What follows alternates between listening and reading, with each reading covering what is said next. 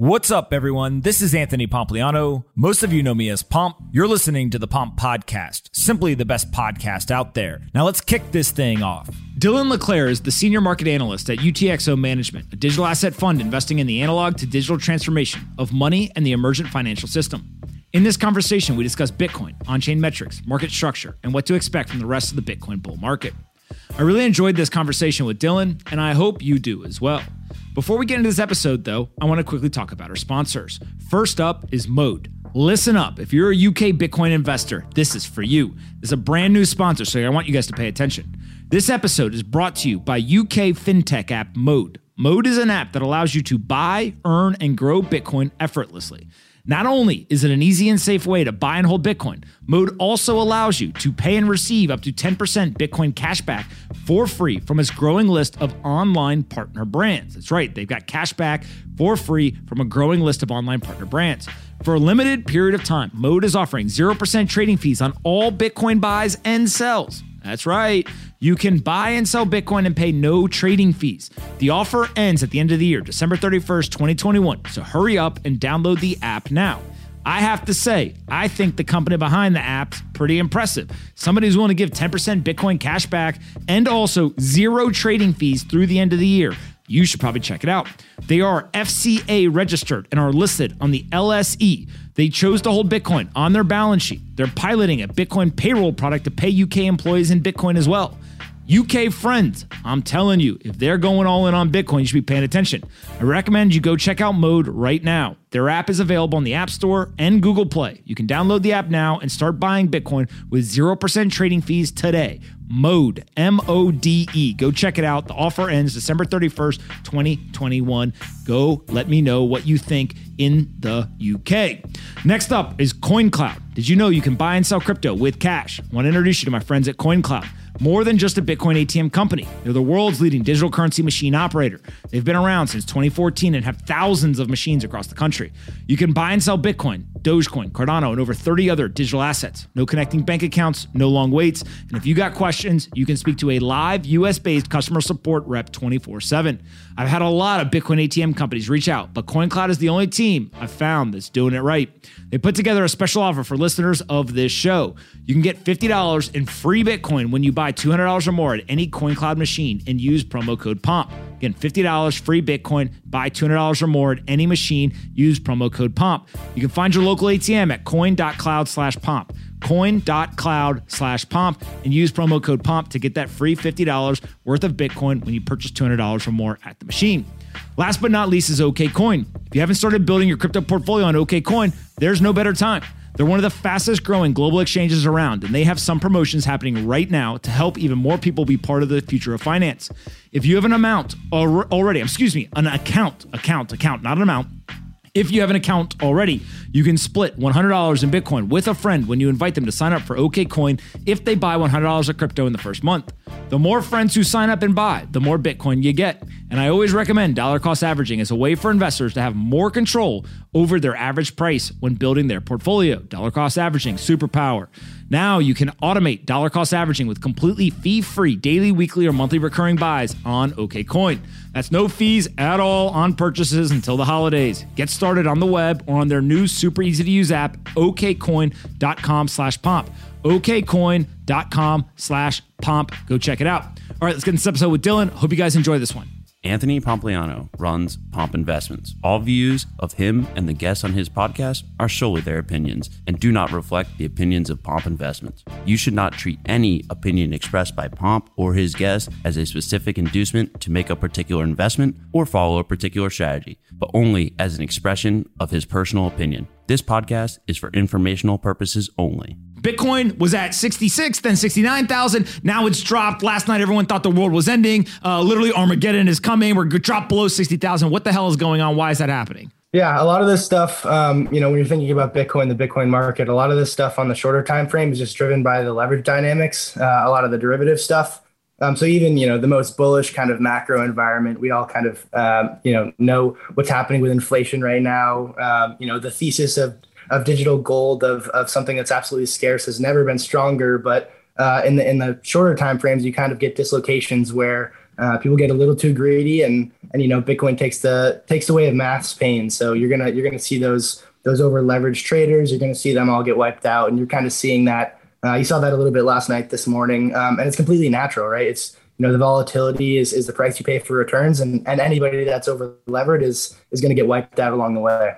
And when you see this happening, do you get excited or is this something that worries you? Do you think it'll continue to happen? Like, walk me through just what's going through your head as you're watching this all occur in the short term. Yeah, I mean, I mean, I'm excited as a as a Bitcoin holder, as a stacker. I, I set some limit orders at 60k that I was happy to get filled. So, um, you know, that's just you know looking at the market every day when when kind of the traders are levering up and price continues to sink down a little bit. I get excited because I know that you know the the you know strongest monetary asset in the world in the history of the world is going to be at a discount or or most likely. So you know, I I think in in terms of years and decades, uh, you know, less so in terms of hours or days. And so you know, this this sort of stuff, you know, blood in the streets is something that excites me as a as a Bitcoin accumulator. I love it. I, I, I, love that you have just as much conviction as I do. All right, let's get to these charts. We got the aggregate futures open interest, uh, and you've got a piece that is circled here in pink that says twenty six point four billion dollars. What what are you looking at in this chart? Yeah, so you know this is basically what we're talking about when we when we talk about derivatives. This is the open interest. So this is on both sides of the trade, long and short. How much like money is is directionally betting on the price of Bitcoin uh, in the derivatives market? And so this is you know recently over the last couple days when we were at 67, 68, uh, we hit an all time high there. And some people are saying you know that's pretty bearish. Uh, we're looking kind of like at this double top in the market, and and I disagree for a couple reasons. Um, in in dollar terms, we were at an all time high. Uh, but if you go to the next slide there, the, the, the, makeup of the derivatives market is actually a lot different than it was in April.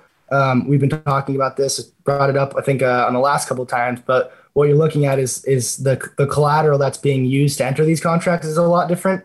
So there's a lot less Bitcoin margin. There's a lot less Bitcoin collateral that's that's in this futures open interest, which means that essentially, um, you know, there's less likely to be these these huge, massive drawdowns um, as as traders get over leveraged and and you know, 68 to 60k is not a massive drawdown. We're talking about the type of stuff we saw on you know in in May or maybe March of 2020. Um, just the makeup of, of the derivatives market's a lot different. For instance, you, you saw BitMEX. Uh, I think last week they said, "Hey, we're we have a, a tether contract, tether open interest," and so that has about two billion dollars. And BitMEX is you know kind of notoriously known as this Bitcoin only derivatives bucket shop. So just kind of the makeup of the market is a lot different. Um, and, and under the surface, when you're just looking at the price, you may not you may not see that. So when you look at this specific chart, this percent open interest uh, Bitcoin margin, we see from let's call it March, April, all the way through uh, you know now, we continue to see that trending down. Now we're at about forty five uh, percent or so, but you can see that the price is overlaid, and the price was tracking pretty much until August, and then that's when we saw the price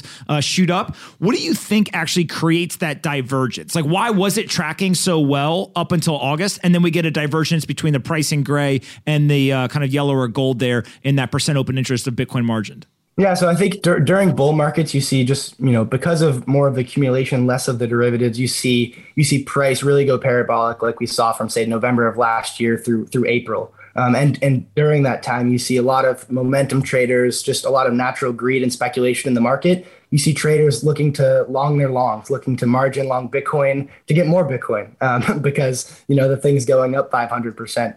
And so we kind of all saw that get washed out. And so over the course of say uh, April, May uh, into the summer, you saw all of that like Bitcoin margin, all that Bitcoin collateral as the price drew down 50, 55%. You saw all that get wiped out. Uh, and in the meantime, kind of, you know, behind the scenes, you see this continued like maturation and I would say like maybe stable coin dollarization of crypto markets, um, which, you know, some people think is, is bad. You see a lot of tether FUD. Uh, but this isn't just Tether; it's Tether, USDC, a lot of other stablecoin competitors. Um, and, and, in terms of you know uh, the the maturation, the financialization of Bitcoin, um, you know this is this is really good. This is bullish. Um, the, the more kind of stable coins, the more kind of integration with the legacy system, um, and and rather just you know instead of crypto collateral, uh, where you kind of see these this huge convexity and all these these downside moves, um, that that's a good thing. So you're just you know you're continuing to see the the aggregate amount of stable coins in this market continue to go up. Um, and I think that's a trend that you know won't end anytime soon. So I, I, kind of expect this chart to continue to go lower.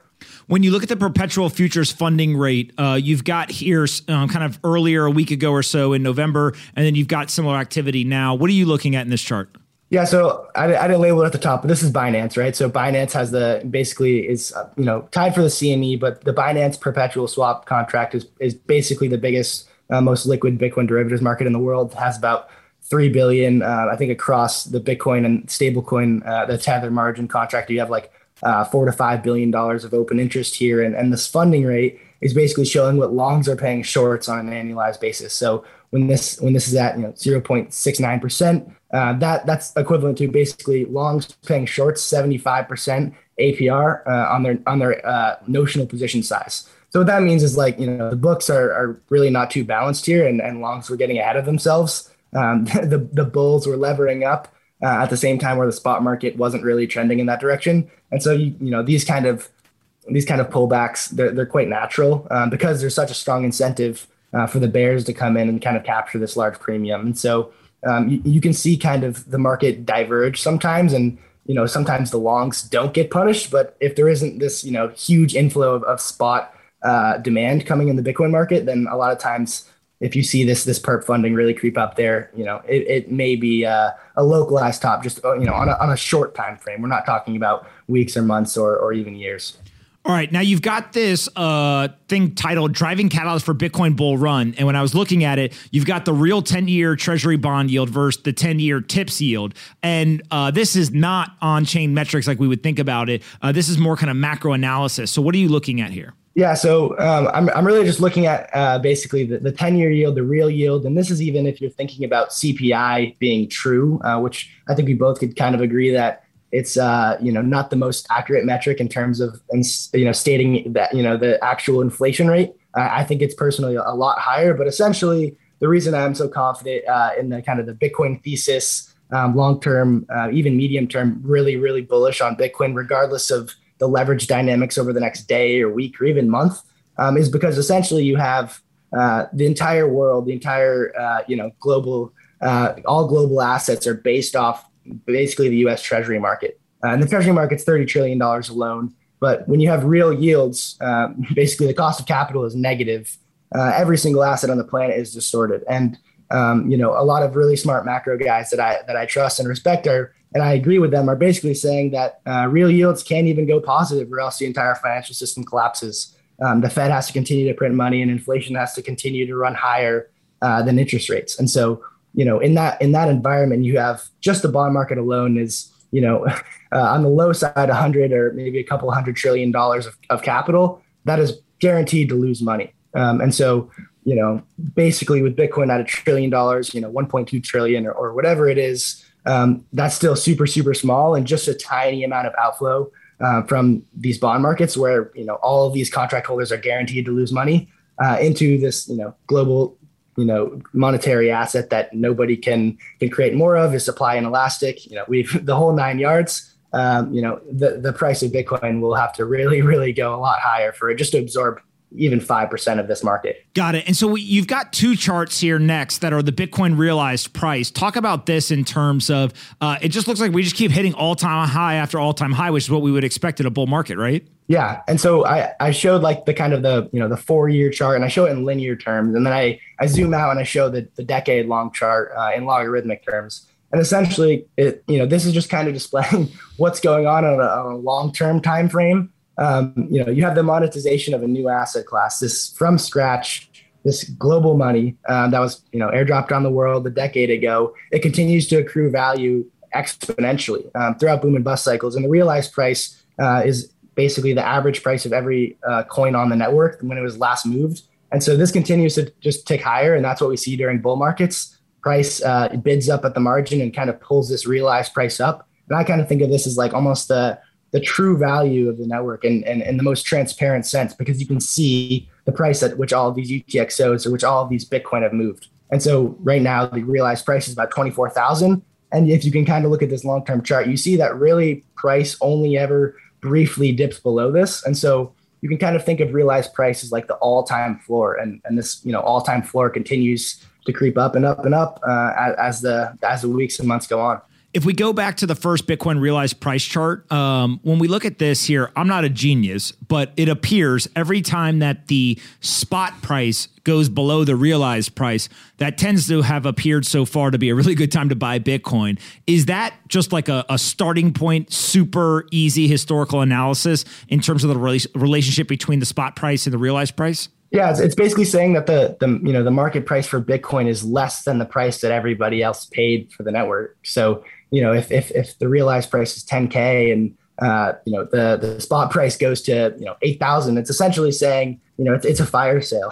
everybody's paid everybody's paid more uh, for this asset, verifiably so because you can see the ownership on chain. Um, you know, every every block, every 10 minutes, uh, the the property rights essentially. You can see when these these coins were last moved, and, and if if price is below that, then you know it's it's basically a fire sale. So I don't I don't know if we get that again. I, I imagine so, but definitely not any time in the in the coming weeks or months, in in my opinion.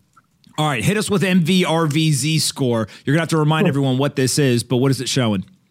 Yeah, so essentially, um, if you just disregard Z score for a second, but market value to realized value ratio is just those charts that we were showing you before that that realized price and the market price, uh, and just a ratio of the two. And so you can kind of see this dynamic during the bull markets uh, where where price gets really really bid against the realized price, um, and essentially, that's because there's so much money coming into the market and, and none of these holders are really selling. So anybody that wants to secure an allocation has to really bid up the, the action, the market price to do so.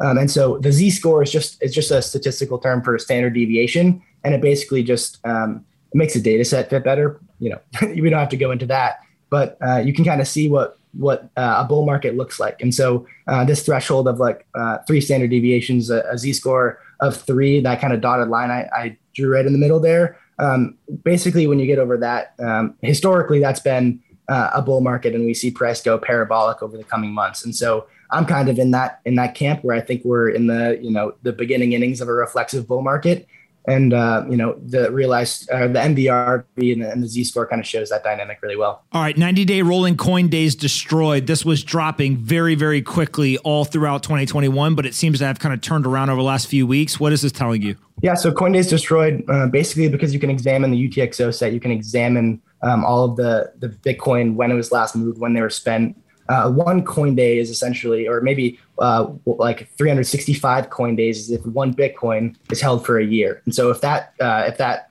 uh, Bitcoin is spent, if that Bitcoin is moved on chain, 365 coin days are destroyed. And so essentially, um, if you if you apply some moving averages, or here we have a, a rolling sum of coin days destroyed, 90 days, uh, you can kind of see during during market peaks, you see lots of, of coins basically get spent. You see lots of old coins uh, cash out, move on chain, most likely uh, being an economic sell. And so right now we can see even even though we've started to creep up in this metric, um, is really you know one of the strongest accumulation periods we've seen over the last decade. Um, and you know even despite the, the brief uptrend, what we're seeing is you know we're nowhere near a market top in terms of on-chain holders uh, spending their coins, cashing out. When you look at this for supply adjusted, this last chart that you have here, what what's the difference between the two in terms of what you take away from it? Yeah, so this is coin years destroyed. It's the same kind of thing, uh, just over 365 days, and essentially um, it adjusts for a growing supply over time. But uh, you know, really, what we see is we see actually this metric starting to to bend down. Um, so that's that's kind of more of an accumulation over the last year. Um, and so you know, if if price goes four or five x, we can really expect this this metric, the coin days destroyed metric, to to really pick up. And so you know, over over a longer term, not 90 days, but over 365 days, over a year uh, you know, coin years destroyed. We see we see really, um, you know, we're still in the midst of a accumulation phase. We're, we're nowhere near kind of uh, what maybe a bull market top would look like. And so, you know, this coupled with the macro thesis, coupled with you know just some some confluence over the short term with derivatives, uh, you know, to the downside. Uh, that's not something that worries me too much, and I'm I'm pretty confident that we're uh, you know you know the thesis the Bitcoin bull market is is still intact uh, despite the you know the kind of choppy price action over the last week. Joe, Joe, what questions you guys got? Hey, Dylan, what's going on, man? Uh, I tweeted hey. out earlier, and your mom responded to it, which was which was hilarious. I enjoyed that. Uh, but so my questions around price, right? So all these charts are super helpful. It gives us a good overview of everything. Uh, but I think a lot of people, at least in the chat, are asking questions about uh, price prediction, right? So Plan B has at the end of this month, I think his low was ninety eight thousand, um, and we're obviously getting towards now we're halfway over with the month and stuff. Everything you're looking at, uh, do we have a shot at getting there? I mean, I, I would say we don't have a shot. Um, I mean, I think it'd be a, an upwards battle uh, in the sense that, that we'd really have to have some some major catalyst. But I, I, I wouldn't rule it out. You know, some some sort of announcement, um, especially like you know what happened with Tesla, say earlier in the year, uh, where it really kind of changes uh, changes the attitude in the legacy markets, uh, whether that's some big player announcing in quarterly earnings or, or something like that. Um, or even you know no announcements. It doesn't really matter. Um, you know, just the broad kind of accumulation in the macro backdrop if some big player is looking to secure an allocation, price could could really get bid up there. But uh, you know, the the leverage would have to you know stay away a little bit, and we'd have to or or just you know um, you know not let that kind of cascade us down away from that 90k spot. It would be tough. I think the, the options market's implying only like a one percent chance of that happening. I would say it's a little higher than that, but uh, you know, looking at in the middle of the month here at 60k, it, it might be an upwards battle. Are you buying options uh, at 98k? Oh, I still, I still am holding all my uh, call options from this summer. Uh, you know, they're they're bleeding a little bit. That time value is, is dragging down a little bit, but still, still very bullish. Um, you know, still, still stacking, uh, increasing my allocation here. So nice, John. What do you got? What's up, Dylan? Nice to see you again. Got the John. beanie, love it. Um, so it all the metrics that you're looking at seem to be that we're still in a bull market. The price has appreciated a lot when you look back 365 days ago to today. Um, obviously, we had that mini, I would say, mini bear run during the summer. But going forward, what metrics are you looking at? They're going to be key drivers, like to when the bull market's ending, um, how high the price can go. What what metrics are you looking at there?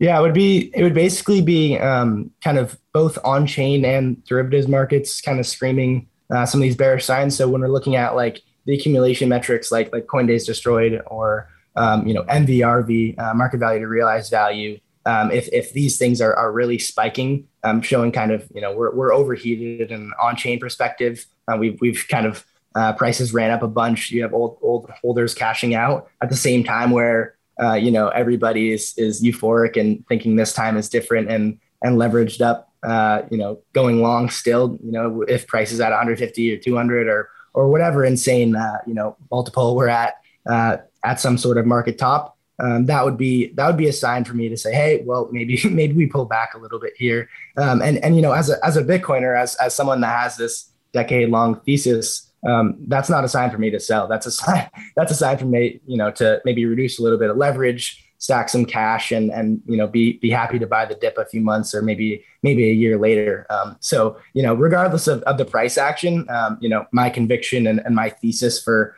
for what's unfolding here it doesn't really change. It's just you know uh, taking advantage of of securing the largest allocation i can um, with, with this data.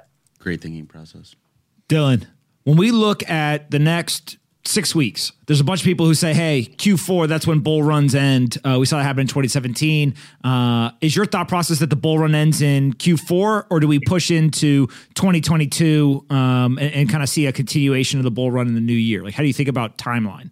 Obviously, like, you know, we're going to have to see in terms of the activity and the, the metrics and the on chain data and the derivatives, but um, I'm not in the camp that I think uh, this thing just you know putters out in six weeks and then we go home. Uh, and and the, you know we see another 70% drawdown. I, I don't think that at all. I think um, in terms of in terms of adoption we've kind of hit this threshold uh, this you know this secular level of of adoption at a nation state level at an individual level at a corporate level uh, institutional level.